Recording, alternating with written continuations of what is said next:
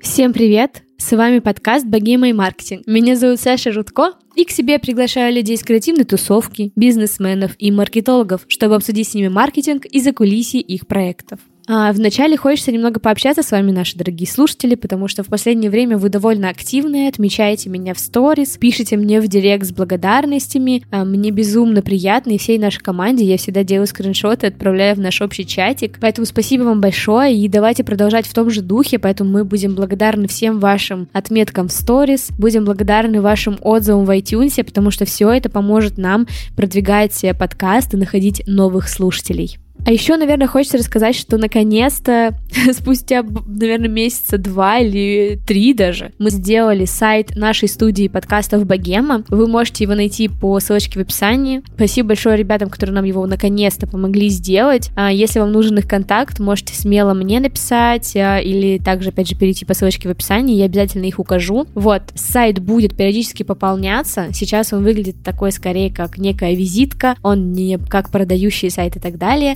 Поэтому вы можете найти там все проекты и познакомиться с нами чуть поближе. И хочу напомнить, что у нашего подкаста есть партнер, это Нетология. Рекомендую, во-первых, послушать выпуск с девчонками из Нетологии. Мы обсуждали, бывают ли вообще в инфобизнесе экологичные продажи или нет, вообще насколько сложно руководить э, отделом маркетинга из Барселоны и так далее. А еще у Нетологии есть бесплатные материалы, которые доступны всем желающим. Например, вы можете посетить бесплатное занятие «Как стать маркетологом без высшего образования», или бесплатный курс «Старт в SMM». Все ссылки на эти ивенты будут указаны у меня в описании. Дорогие слушатели, если вы вдруг слышите какие-то шероховатости, какие-то странные звуки и так далее, не удивляйтесь, у меня появился щенок, чему я безумно рада, но как только я его оставляю где-то за дверью, он начинает очень громко скулить и скучать, поэтому приходится его оставлять рядом с собой, поэтому если вы услышите, как пищит какая-то игрушка или он вдруг немножко тявкает, не пугайтесь. Недавно мне написал Федя из нашего дружественного подкаста «Соседний столик». Федя и сервис Буду запустили новый проект H. Это сервис карьерных консультаций. Мне очень захотелось поддержать ребят, поэтому в рамках этого проекта пройдет наша дискуссия про фриланс и работу в найме. А, кстати, почитайте кейс Феди о том, как он продал свой подкаст сервису Буду, и в целом про проект H тоже можно по ссылочке в описании. Как вы понимаете, описание этого выпуска довольно интересное получилось. Там очень много полезной информации, много разных ссылочек, по которым срочно нужно перейти и все посмотреть. Поэтому рекомендую это сделать, изучить э, проект, про который я только что рассказала, э, изучить наших гостей. Ну и, конечно же, часть этих ссылок мы продублируем в нашем телеграм-канале Богема. Ну что, предлагаю переходить к нашей дискуссии.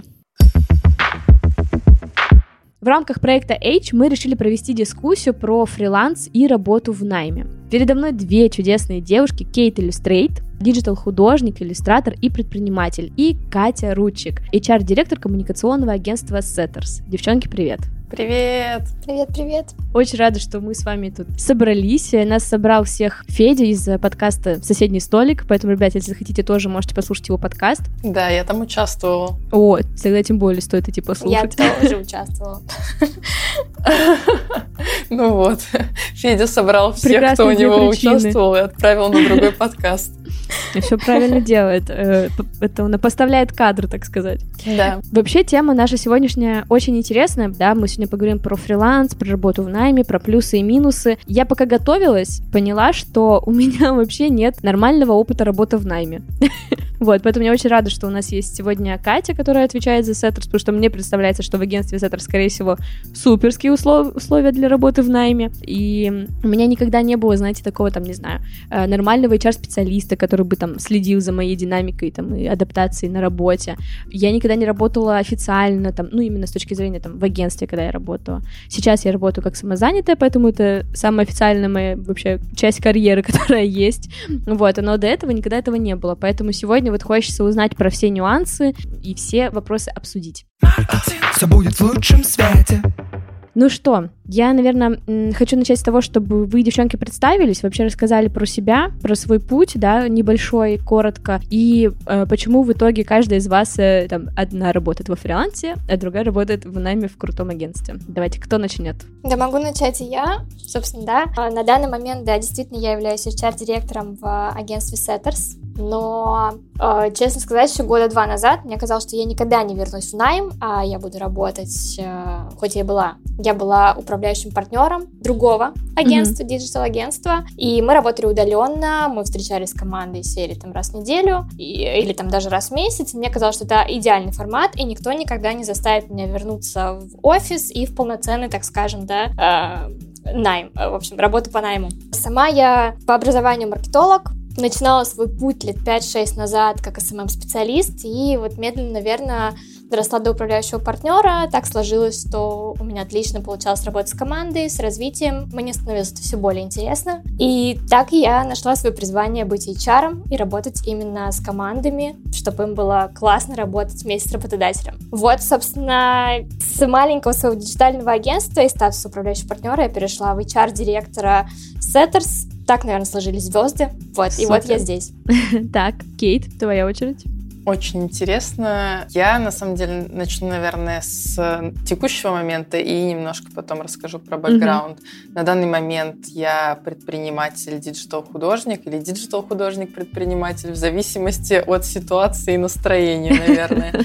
Э, я предпочитаю называть себя предпринимателем, а не фрилансером, потому что у меня определенный подход к построению своего бизнеса. Он немножко отличается от э, чистого фриланса. Но занималась я фрилансом, мне кажется, еще до того, как это было и стало мейнстримом. Я училась в вышке и в университете Бакони в Милане. Пока я училась в Милане, я работала в нескольких стартапах на таких, типа, немножко, наверное, творческих э, началах началах. То есть я в некоторых даже проектах работала бесплатно, просто помогала с SMM, который только зарождался. Это было в 2012 году, 2012-2014 году. И потом я устроилась э, работать в Google, и э, там случился у меня такой кусочек официальной, э, не фрилансерской карьеры. Я проработала год и поняла, что э, я хочу уволиться, и в параллели у меня появилась история с иллюстрацией, и я стала стала иллюстратором. На данный момент я работаю с крупными брендами от э, L'Oreal, Huawei, Starbucks э, и так далее. И, наверное, сейчас понимаю, что это вот тот правильный путь, к которому я пришла за 6 лет я в иллюстрации и не планирую, по крайней мере, на данный момент, просто вчера с подругой обсуждали тоже историю возврата в найм, не планирую возвращаться в найм. Очень интересно, кстати, у вас у всех путь получается, мы такие все какие-то девчонки очень интересные, сильные собрались, я вам тут скажу. Я просто сейчас тоже, мы с э, моим партнером строим свою небольшую студию подкастов, и, то есть, получается, я тоже так из фриланса потихонечку переросла в бизнес, но э, все равно еще как-то язык не поворачивается это называть э, большой какой-то предпринимательской деятельностью, поэтому ты так вот граничишь где-то между фрилансом и предпринимательством, поэтому могу понять размышления Кати по этому поводу. А, ну что, давайте предлагаю начинать. У нас сегодня довольно много интересных тезисов, и первый тезис такой. Правда ли, что фриланс — это про свободу, а найм — это про ограничения? На фрилансе, да, ты сам себе выбираешь проекты, к тебе стучатся в Инстаграме, или ты сам отправляешь, да, какие-то заявки и так далее. А там, например, в агентстве, или если ты работаешь э, с брендом, то это, грубо говоря, такой конвейер проектов, тебе просто сверху все накидывают, и, собственно говоря, не так и важно, нравится тебе этот проект или нет. Правда все-таки это или нет? Кто готов начать? Я, наверное, отвечу, Давай. потому что здесь больше, наверное, про такую э, фрилансерскую предпринимательскую деятельность, я бы сказала, что и да, и нет и все зависит от э, этапа карьеры, в котором ты находишься, потому что, э, да, есть такой эм, момент, что э, вот мне что не нравилось в работе в найме, это именно то, что есть человек, который условно говорит мне, что я должна делать на ежедневной основе. Не в конкретном проекте, да, как его построить, какие иллюстрации нарисовать и так далее. Моя работа в Google не была связана с творчеством и иллюстрацией, но тем не менее у меня был такой типа понятный э, распорядок дня, что я делаю, и куда-то там вот творчески, типа, вот сегодня я хочу больше там письма писать, а завтра я хочу эм, СМИ заниматься, а послезавтра я пойду там интервью давать и так далее. Нет, такого не было, и, наверное, это меня больше всего расстраивало, что я не могу управлять своим временем. В том числе ты не можешь э, решить, что сегодня ты работаешь там с двух до девяти, а завтра ты работаешь, не знаю, с 8 до 12 ночи. И здесь, э, конечно же, есть определенная свобода в предпринимательстве и во фрилансе, но э, когда ты все-таки с подходом предпринимателя относишься к своему делу, то у тебя начинает появляться команда, а, тут что-то надо проверить, э, если ты в этот момент это не проверил, то задачи откладываются и так далее. И чтобы все происходило в потоке, чтобы работа шла нормально, то ты должен, в принципе, постоянно быть на связи, постоянно что-то делать, и не всегда есть вариант, что, э, то есть уже в активной фазе твоей карьеры, не когда ты там берешь какие-то заказы рандомно, э, у тебя все-таки есть определенные обязательства перед командой, перед клиентами и так далее, и ты э, менее свободен. Да, я просто еще хочу дополнить, наверное, всегда такой момент, что, ну, буквально еще, наверное, год назад или полтора было очень много, знаете, блогеров в Инстаграме, которые а, рекламировались и продвигали свою тему фриланса из разряда «ты сейчас приедешь на Бали, будешь тут кайфовать под пальмами», и вот, вот это вот фриланс, вот это вот свобода. И вот э, такое ощущение, что у многих до сих пор в голове, ну, по крайней мере, у моих родителей 100% фриланс, это вот ассоциируется с а бездельничеством, знаете, каким-то таким, как бы, и тебе просто так якобы кто-то платит деньги. Вот, и поэтому, э, наверное, хочется сказать, я думаю, что все наши слушатели понимают, что это все далеко, конечно же, не так. Поэтому хочется поговорить про найм в этом э, разрезе именно про то, что можно же работать удаленно, да, все равно ты можешь выстраивать, наверное, какие-то грамотные там общения с руководителем, он будет давать тебе хорошие проекты. Наверное, это так устроено в нормальных агентствах. Сейчас нам Катя расскажет. Да, я буду выступать с позиции нормального агентства. Безусловно, я понимаю, что есть другие агентства, другие компании, другое принцип представления найме. Возможно, мы не совсем про какие-то стандарты и шаблоны, но, безусловно, безусловно, я не соглашусь, что фриланс — это про свободу, это скорее про гибкость. Что я имею в виду? Что, например, найм — это ни в коем случае не ограничение, потому что, безусловно, есть тоже свои а, рамки. То есть, например, да, мы должны быть на связи в определенное время, потому что мы также работаем с клиентами, и клиенты знают, что это наше рабочее время, и мы в это время должны быть на связи. Но, тем не менее, 2020 год нам показал, что можно существовать без офиса, и у нас по сей день сохраняется свободный формат посещения офиса. Опять-таки, наши ребята могут работать откуда им комфортно. Пусть это будет даже Бали, неважно. Это может быть и офис, и для них это вроде тоже свобода, они кайфуют от этого, и для них это не является каким-то ограничением. Безусловно, есть а, клиенты, которые к нам приходят, и клиенты распределяются по командам. Но у нас в принципе, есть свобода выбора, и если ты не хочешь работать над тем или иным проектом, если ты устал, если ты понимаешь, что у тебя не складывается, не знаю, работа в проектной команде, работа с проектной командой клиента, ты имеешь право сказать об этом и сменить, да, там, не то чтобы даже проект, ты можешь сменить вектор того, что ты делаешь в принципе, то есть ты понимаешь, что ты устал, и ты хочешь куда-то перейти, у нас довольно своб... тоже в этом есть своя свобода, что мы поддерживаем желание ребят, если что, меняться там в развитии как-то, в направлении и так далее. Но опять-таки, так устроено у нас, и так не везде. Но найм может быть про свободу, в том числе про свободу именно выбора, не знаю, местоположение, выстраивание рабочего графика и так далее. То есть даже у нас есть там временные рамки, что с 10 до 7 мы на связи, но все равно ребята могут двигать свой рабочий день, если это не влияет на командную работу. Он может начинаться позже, он может заканчиваться раньше. Если он предупредил проектную команду, если предупредил клиента, окей, тебе никто не скажет, нет, сиди и работай с 10 до 7. Вот как-то так. Это, мне кажется, очень большой плюс. А, я один раз работала в агентстве Serenity на проектах и увидела как раз а, изнутри работу бирюзовой организации, так сказать, да, когда ты сам там организовываешь, когда, грубо грубо говоря, там у тебя нет большого руководства над тобой и так далее. Это довольно интересный был опыт, но э, ну, у меня проект закончился, поэтому я не так много получила там опыта, но это было довольно интересно. Хочется сразу тут же обсудить следующий э, вопрос как раз про найм, что в работе на, по найму это всегда ограниченный список обязанностей, которые там, которые ты можешь реализовать, да, то есть получается, что твой потенциал показывается там, не знаю, ну на 10, на 20 процентов, но, по крайней мере, вот у меня было четко такое ощущение, когда я была в найме, потому что периодически тебе все равно давали проекты, э, с которыми ты не очень хочешь работать, но а других-то как бы и нет.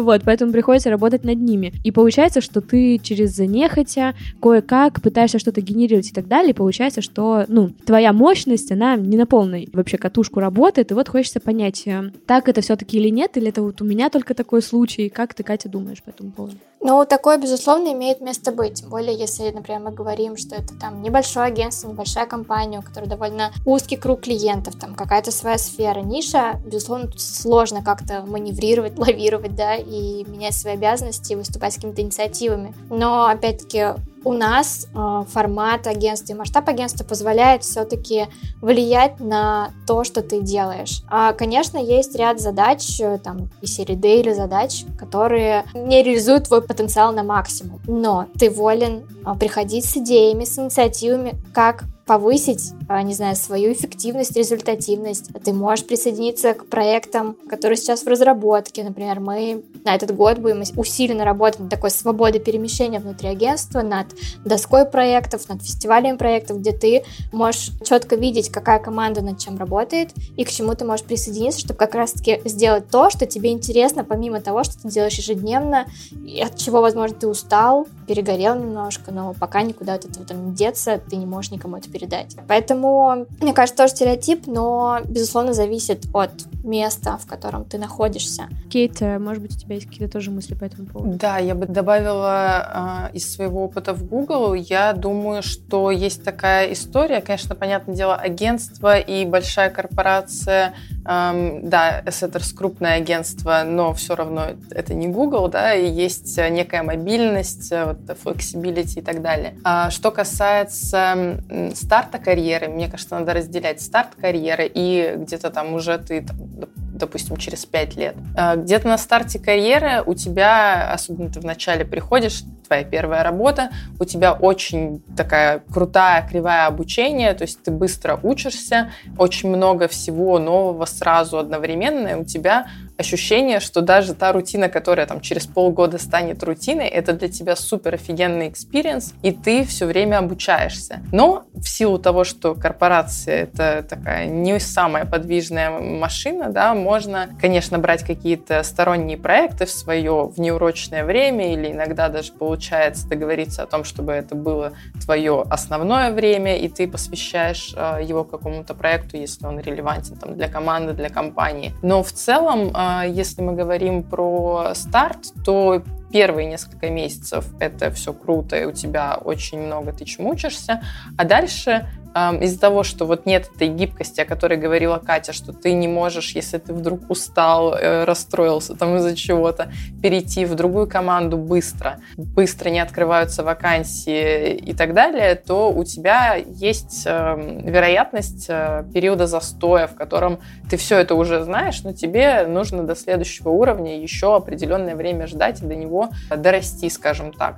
Когда ты уже на более высоких позициях, я думаю, что там ответственность и вариативность того, что ты можешь делать в рамках своей экспертизы и э, зоны ответственности гораздо больше, чем на старте. Но, опять же, там я не была. Э, это больше опыт там, моих э, менторов из Google и там, начальников и так далее. Э, но мне кажется, что картина примерно такая, если говорить о, об опыте корпорации. Угу довольно интересно. Хочется, знаете, здесь сразу же, наверное, перейти как раз к такой теме, как вообще работа в команде. То есть, да, мы с вами все равно это затрагиваем, да, что во фрилансе ты все равно, там, даже если ты, не знаю, таргетолог, который сидишь дома, ты все равно там с дизайнером дружишь, еще с кем-нибудь, и, по сути, немножко руководишь каким-то процессом, да. Но если мы говорим, что это фриланс, который перерастает в предпринимательство, то тут тем более. И хочется понять, важна ли а, постоянная коммуникация в команде, там, в офлайне, да, которая есть в найме, потому что ты приходишь в офис, да, или там, не знаю, приходишь в коворкинг, вы садитесь все вместе за один стол, начинаете брейнштормить над одним и тем же проектом. Это очень важно, как вам кажется? Или э, все-таки иногда там для фрилансера, да, например, в целом достаточно и просто там общение в онлайне с коллегами по цеху, например. Как вы думаете?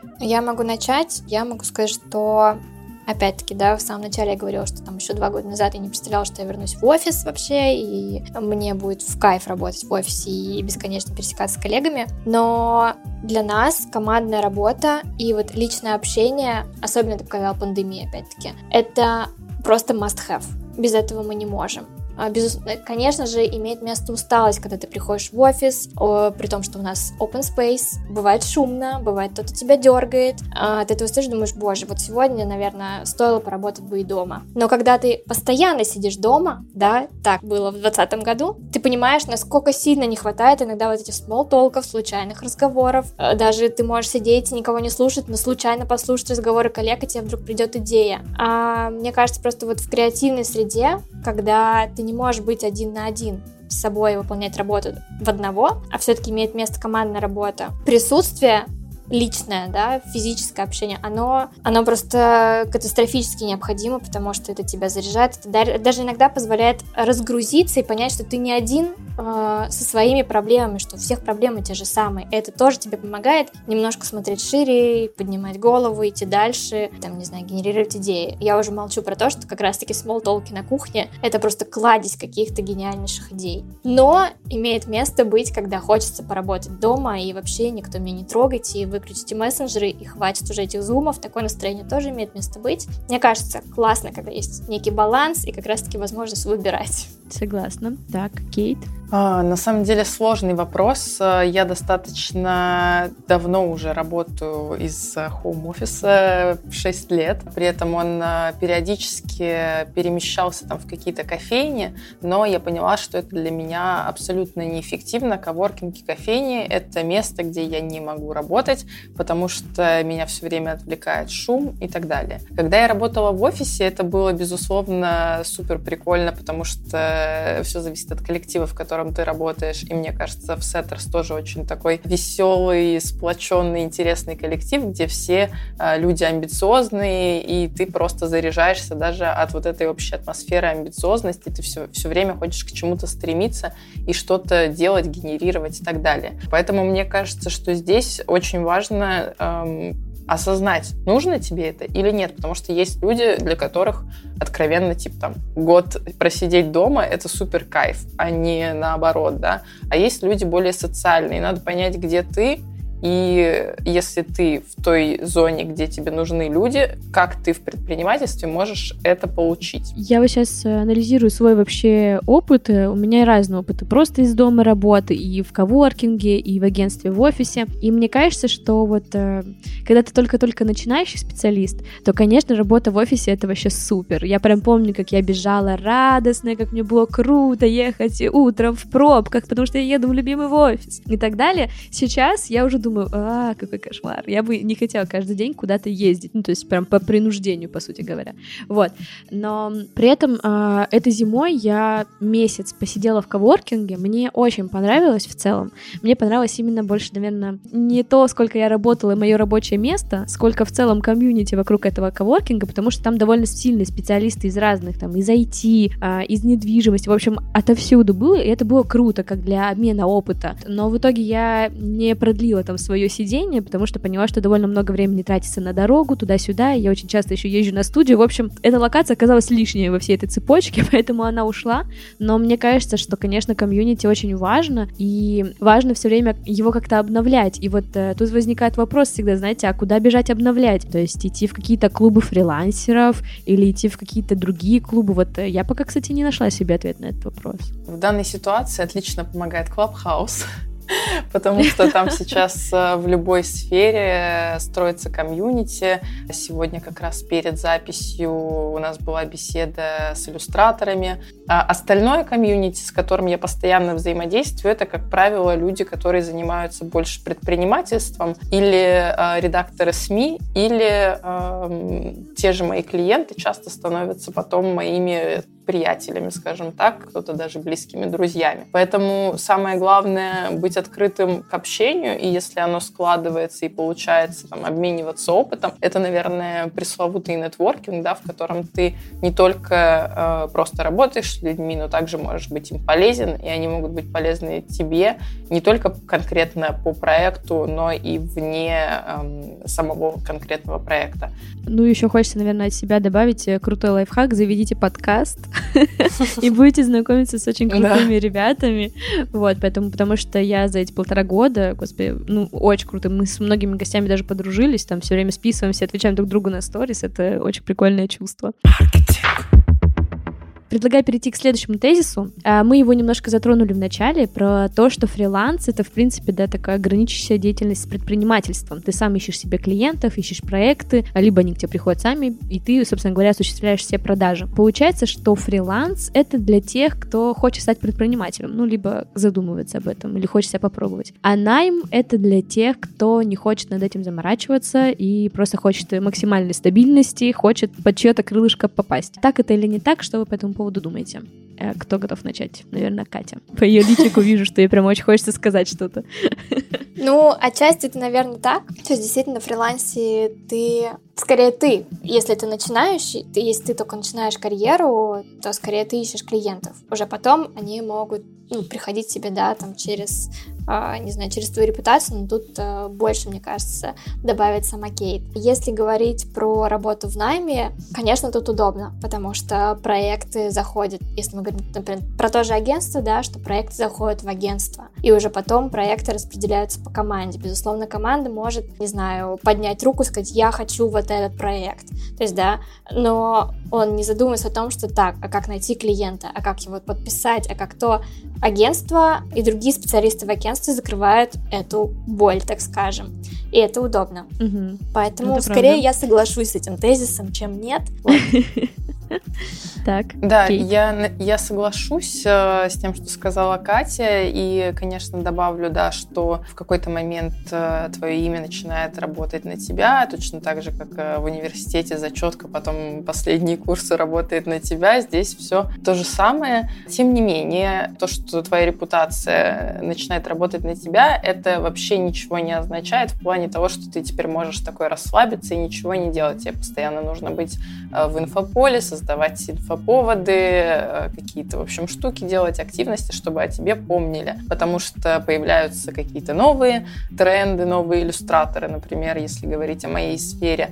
А, и точно так же есть кейсы забытых иллюстраторов, которые в какой-то момент просто перестали себя показывать, да, и себя продавать, опять же, в кавычках, э, в том плане, что они перестали какие-то интервью давать и так далее, и а, про них потихоньку забыли, они там каким-то, ну, это их был выбор, очевидно, они почему-то так сделали, и у них какая-то другая траектория развития вырисовалась. Я думаю, что еще очень важный момент э, в плане разграничения вот найма и э, фриланса и предпринимательства заключается в том, что э, когда ты работаешь в агентстве или в компании, у тебя есть некий понятный карьерный трек. То есть ты пришел, next step у тебя будет такая-то должность, потом, если, например, ты дизайнер, то там э, потом senior ты, потом еще кто-то, потом ты арт-директор, или там ты выберешь другой путь. В общем, есть разные варианты, и тебе, наверное, HR, плюс твой менеджер, плюс еще кто-то могут, э, плюс коллеги помочь с этим. Когда ты э, находишься в предпринимательстве,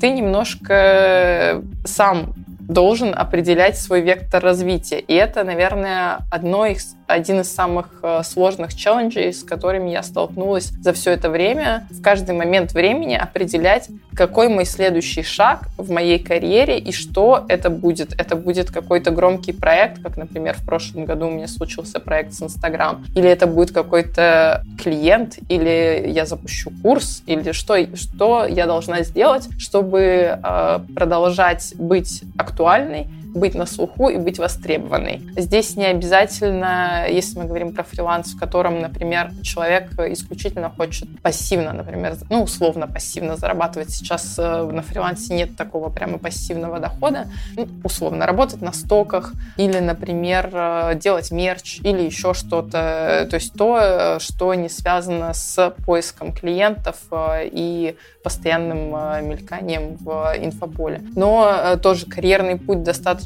понятен, и он в плане... То есть он такой как прямая, да, то есть он не идет вверх, э, он может идти вверх в плане дохода, то есть ты больше там заливаешь картинок, больше зарабатываешь. А это тоже определенная траектория развития в, во фрилансе, она имеет место быть, э, поэтому в зависимости от того, что ты выберешь, наверное, так. Хочется еще, наверное, затронуть такую тему, как в целом, что как понять, э, что тебе больше подходит. Ну, то есть, там, это работа в агентстве, да, или там работа на фрилансе одному, там, дома, или там со своей какой-то командой. Просто э, у меня, пока пандемия не началась, я не, не могла себе эти условия создать, потому что страшно, потому что непонятно, как это все работает и так далее. И раньше для меня э, тема продаж вообще в целом, знаете, именно, ну вот, самой там догревать клиента, напоминать ему, делать коммерческие предложения и так далее, для меня это все казалось, господи, какая-то страшная вообще тьма тьмущая, не хочу этим заниматься, мне страшно, непонятно и так далее. Сейчас, так как условия вынудили меня саму это всем заниматься, я, наоборот, очень этому рада, потому что э, я сейчас пришла к выводу, что никто лучше меня не продает.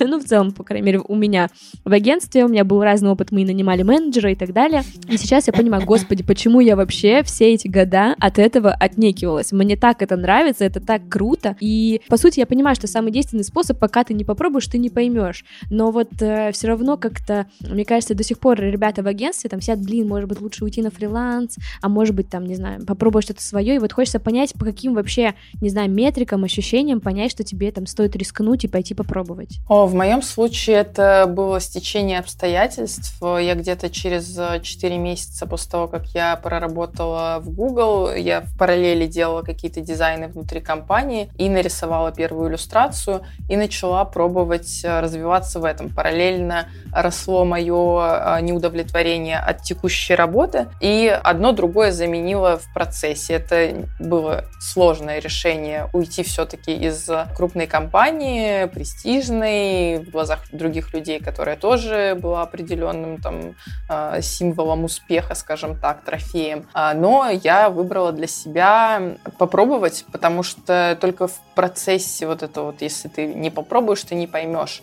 И только где-то через несколько лет я поняла, что же мне так не нравилось и почему мне нравится то, что что у меня есть сейчас. И я бы не сказала, что это все время цветочки, да, и конфетки, скажем так, э, потому что в начале особенно э, может даже и не нравиться на фрилансе, потому что слишком много проблем, новых с которыми задач. ты, да, новые угу. задачи, с которыми ты сталкиваешься. Тебе надо их постоянно решать и постоянно э, генерить какие-то новые идеи, а, например, дохода у тебя не компенсируют э, твои трудозатраты, и, естественно, ты сталкиваешься с тем, что а, у тебя тоже растет неудовлетворенность, но ты понимаешь, что это временно, и дальше будет лучше. И когда ты уже приходишь к тому, что лучше, только тогда, мне кажется, ты можешь понять, э, был это правильный выбор или нет. У кого-то это происходит раньше, э, в частности, если есть возможность э, инвестиции какие-то делать в ту же рекламу, нанять каких-то сотрудников и так далее. То есть,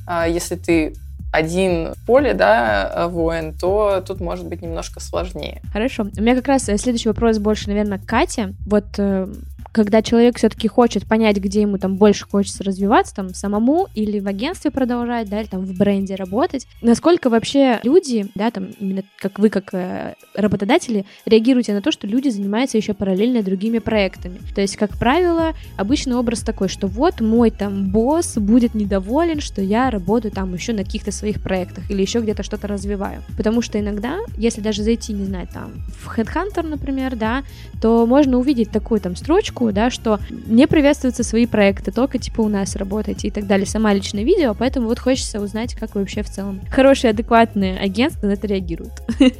Ну, наши хорошие, адекватные агентства реагируют на это соответствующим образом. То есть, наверное, если бы Сеттерс а, был бы против какого-то фриланса, я бы не была тем же куратором Wage, да. У нас позиция, в принципе, такова, что если не страдает твоя основная работа, твои задачи в рамках Setters, делай, что хочешь и когда хочешь, хоть ночами твори. У нас есть ребята, которые открыто делятся тем, что у них есть определенные фрилансы, что они делают те или иные задачи там, для сторонних клиентов. Но мы также понимаем, что их клиенты на фрилансе — это не наши клиенты как агентство, то есть это разная аудитория, разные клиенты, разные запросы. Если ребята кайфуют от этого, находят себя как раз-таки а за счет фриланса, иногда они могут реализовать свой потенциал на те самые 100%. Возможно, что-то они пока не могут реализовать внутри агентства, но фрилансам это позволяет, и это как их отдушина. Поэтому мой ответ будет прост. Мы совершенно не против, если это не влияет на твои основные задачи. И мы, в принципе, всегда поддерживаем ребят, мы всегда подсвечиваем их личные бренды, мы любим рассказывать про ребят, а, то есть мы не боимся, что там к ним кто-то придет со стороны, там, за каким-то советом, за той же консультацией, скажем так. Но по своему опыту могу сказать, что вот э, мой руководитель, когда у меня там тот же появился этот подкаст еще в девятнадцатом году, очень пристально начала следить за тем, как я работаю. Я, кстати... И очень сильно начала иногда да, даже докапываться. Вот это так выглядело. Блин, жалко. Я просто хотела дополнить, что э, давным-давно, может, там год назад, полтора назад, я читала, в принципе, про практики как раз-таки там Гугла, запасы и так далее. И я знаю, что в Гугле э, был, была практика, что э, на, была официальная позиция, что сотрудникам позволялось тратить некий процент своего рабочего времени на что-то стороннее, не в рамках Гугла. И я знаю, что в рамках как раз-таки такой возможности рождались некоторые проекты, которые потом стали как бы под Гуглом. Вот. Мне кажется, это классная история, когда ты действительно позволяешь ребятам творить без привязки, не знаю, каким-то своим процессом внутри. Да, это правило 20%. Угу, как правило, точно. оно работает, э, как правило, оно работает для программистов. Это не вот, что ты там э, где-то в, э, не знаю, AdWords uh-huh. рекламе или маркетинге. А, мы тоже брали проекты в какой-то момент чуть позже, чем ты прям вот только стартовал. А, где-то на второй, третий год ты можешь взять проекты. Как правило, это что-то улучшающее процессы в команде или в офисе, или, может быть, на регион и так далее. У меня был такой проект тоже связанный с улучшением процессов и самочувствия команды, скажем так. Э, дорогие слушатели, если у вас есть какие-то истории свои по этому поводу, присылайте в наш чатик э, подкаста «Богема и маркетинг». Можете так написать в Телеграме, мы обязательно посмотрим. Очень будет интересно почитать. Хочется вот еще такую тему обсудить э, про фриланс, наверное, поэтому больше, наверное, немного Кейт. Существует такое мнение, что ты в целом не можешь там сильно а, развиваться во фрилансе, то есть ты в какой-то потолок упрешься. Если не начнешь масштабироваться, если не начнешь э, собирать команду и так далее. То есть получается, ты из фриланса, просто частного эксперта, переходишь вот в эту категорию бизнеса. Так это или не так? А, или все-таки есть фрилансеры, которые, там, не знаю, миллионы или еще больше миллионов зарабатывают, вот находясь просто на фрилансе? Я думаю, что все зависит от вообще твоей конечной цели, потому что если просто аналогия, да, это не про конкретный пример. Если у тебя цель открыть 16 тысяч кофеин Starbucks, соответственно, что-то такое сделать в иллюстрации или в дизайне, то ты пойдешь по соответствующему пути, и тебе нужно будет огромное количество людей. В итоге ты, скорее всего, придешь к иллюстраторскому агентству или чему-то такому продюсерскому центру. Что касается, можно ли зарабатывать миллионы на фрилансе, э, не, при этом не создавая агентство, абсолютно да, потому что твои проекты могут расти, во-первых, э, как географически, то есть ты можешь работать не только с Россией, но ты можешь работать с глобальными офисами, но и помимо географии масштаб твоих проектов может расти. Сегодня ты делаешь одну иллюстрацию, а завтра ты делаешь, э, например, для открытки, да, а потом mm-hmm. ты делаешь эту иллюстрацию для книги, которая печатается тиражом миллион, потом ты делаешь 10 упаковок, которые печатаются тиражом, не знаю, там 100 миллионов, а делаешь рекламный ролик на ТВ, Б и погнали дальше, да, то есть масштаб проектов абсолютно может расти, но если ты будешь э, сидеть э, в, за своим рабочим столом и э, кроме того, как делать проекты, ничего больше не делать, скорее всего, э, этого не случится. Либо это должно быть что-то прямо супер крутое, э, что случайно заметит какая-нибудь, не знаю, Times или, в общем, mm-hmm. какой-то журнал, э, напишет об этом, потом об этом напишут все СМИ и так далее. То есть, э, если ты будешь ждать случая, то этого случая может не произойти. Э, поэтому я всегда за продвижение, и эм, продвижение, в принципе, без дополнительной рабочей силы, конечно же, невозможно, но это не обязательно 350 человек. Угу. Супер. Катя, может, у тебя тоже есть что сказать по этому поводу? Я тут плюсану Кейт, а, потому что действительно, если сидеть на месте, потолок есть везде. То есть ты упрешься в него хоть на фрилансе, хоть в агентстве, если честно. И, в принципе, для, для некоторых людей это, это является нормой. Не все хотят расти, Многие хотят стабильности, и для них это вполне окей. Это тоже нужно учитывать и не считать, что это какой-то зашквар. Вот. А, безусловно, если есть стремление расти и развиваться, и ты готов предпринимать для этого что-то, то твой потолок ты можешь пробивать опять-таки, и на фрилансе, и в найме в том числе. Поэтому тут зависит только непосредственно от человека и от его амбиций, желаний и комфорта. А, супер, согласна максимально со всеми вашими тезисами. Даже не буду рассказывать свои истории, потому что здесь и так сказано уже.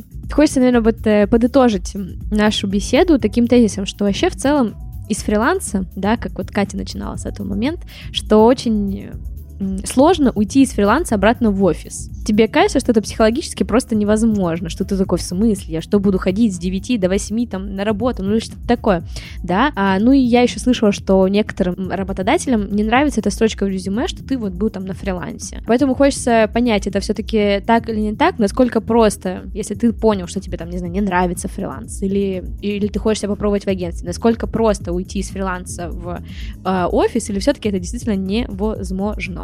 Вот, хочется понять невозможно, возможно, как говорится. И из фриланса можно уйти в офис. А, безусловно, это может быть психологически тяжело.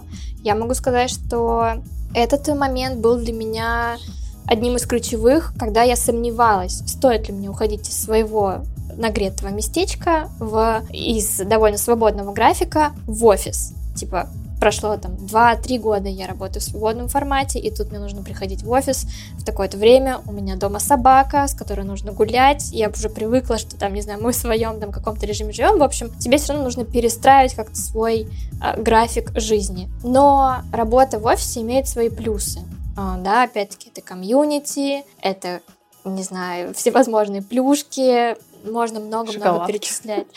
Ну, шоколадки в том числе, но это такая уже примитивная история, и не всем она, да, близка. То есть у нас есть, как это, есть же тренды, да, мы все следим за своим здоровьем, мы спортивные, тра-та-та, грин Матча тогда. Да, да, да. Э, вот, тут Привет, Алине Чичиной и рефилу нашему.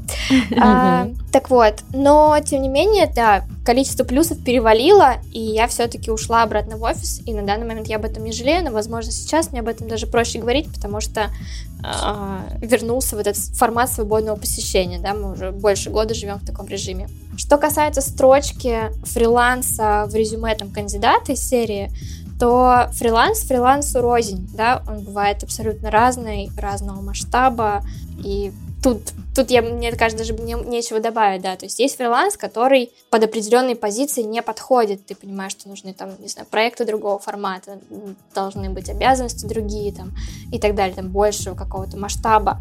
А бывает, ребята на фрилансе настолько гениальные, а, настолько вот прям все, что они делали, настолько бьется вот с позиции, которая открыта, что плевать, работал он где-то в найме или работал на фрилансе, вот он классный, толковый чувак, который обязательно адаптируется под процесс агентства просто в два счета, и ему это не составит труда. Вот, поэтому вот. Мне кажется, можно вспомнить как раз а, кейс Леши Ткачука, который, да, он работал, yes. в принципе, в агентстве до этого, а, но, тем не менее, очень, ну, в основном развивал свой проект, и потом вы его захан... захантили. Так что да. Все так. Да, ну и в целом сейчас э, Алексей, кстати, недавно у нас был в подкасте, как раз рассказывал про свой новый проект Мэйв, поэтому, ребят, если кто-то заводит подкаст, обязательно бегите на Мэйв. Я вот сама до сих пор тестирую этот хостинг. Все будет в лучшем свете. Кейт, э, может быть, еще хочется, наверное, тебя спросить. Ты вначале сказала, что я поняла, что не хочу возвращаться в найм. Хочется, наверное, какие-то, знаешь, ну, твои тезисы, размышления по этому поводу. Почему, ну, вот конкретно ты не хотела бы туда вернуться? Мне кажется, что, возможно, такая история, про которую в найме немножко забывают, про построение личного бренда, она сейчас для меня очень такой приоритетной является. Я вижу, как э, то, что я делаю э, себя брендом, э, во многих сферах мне помогает. И, наверное, в найме такого нет. Мне хочется самой даже дело не в том, как я провожу день, а в том, эм, какую задачу я могу сама себе придумать. Захочу, там, завтра, не знаю, придумаю какой-то проект и сделаю его. Наверное, наверное, вот это. Вот некая все-таки свобода, о которой мы говорили, а, проявляющаяся во многих, во многих вещах. А, плюс, э, опять же, история с... Мне кажется, что у меня по натальной карте А, значит, э, нужно сделать себя брендом. Ну, собственно, я над этим и работаю. То есть у меня как бы это с, звезды сошлись, э, я нашла себя, мне кажется. Я на своем месте, вот так вот. Наверное, больше все-таки про то, находишься ли ты на своем месте. Если ты не на своем месте, то у тебя начнут э, возникать вот эти вопросы. А может быть, не вернуться. Я даже не могу представить, куда, но если я вот возвращаясь к предыдущему вопросу, я думаю, что если э, мне бы захотелось вернуться в найм, то это не составило бы труда. Мне кажется, что свой опыт всегда можно упаковать и преподнести э, под там, конкретную позицию выгодно и получить офер. У меня сразу несколько мыслей в голове. Первая мысль, если возвращаться к натальным картам, то мы скоро в студии запустим подкаст про астрологию, поэтому, дорогие О, слушатели, э, будет у нас такой подкаст. Это ниша свободная, поэтому мы ее срочно занимаем. Mm-hmm. Вот. А если возвращаться все-таки про работу в найм и фриланс и предпринимательскую деятельность, наверное, про себя готова сказать, что да, действительно, мне пока такая роль свободного перемещения, свободы выбирать самой себе проекты, э, все свои идеи реализовывать именно ну, на, на своей площадке, мне кажется, это самым интересным. Вот, но не исключаю, что через пять лет мне захочется там быть каким-то специалистом и работать по чьим-то крылом, потому что я устану за это беготней, устану составлять коммерческие предложения и так далее. Вот, посмотрим, что будет дальше, но э, мне, наверное, хочется все это подытожить, весь наш разговор, э, что, ну, по крайней мере, мне показалось, что мы постарались э, обозначить все плюсы и минусы всех сторон, и никто из нас э, не наседал и не говорил, так, ну только фриланс, только предприниматели, или ребята только найм. Вот, мне показалось, что мы прекрасно показали обе стороны, и круто, что кто-то работает в найме, может себя там найти и реализовать, кто-то круто, что может найти себя в предпринимательстве. Вот, и я уверена, что у нас э, очень много слушателей и фрилансеров, и те, кто работают в агентстве, поэтому, девчонки, спасибо вам большое за эту беседу, спасибо, что так рассказали и довольно честно. Вот, поэтому большое вам спасибо за беседу. Спасибо. Спасибо, да. Было очень круто. Э, ну что, ребята, я вам предлагаю перейти по ссылочке на проект H, если вам хочется узнать поподробнее про проект. Э, и обязательно переходите на, по ссылочкам, подписывайтесь на девчонок. Я там, и кстати, ставьте тоже нам... буду куратором скоро. Так вот, так что обязательно. И ставьте нам звездочки в iTunes после этой беседы, потому что она получилась точно очень клевая и уверена, что она вам понравилась. Вот. Ну все, ребят, всем пока. thank you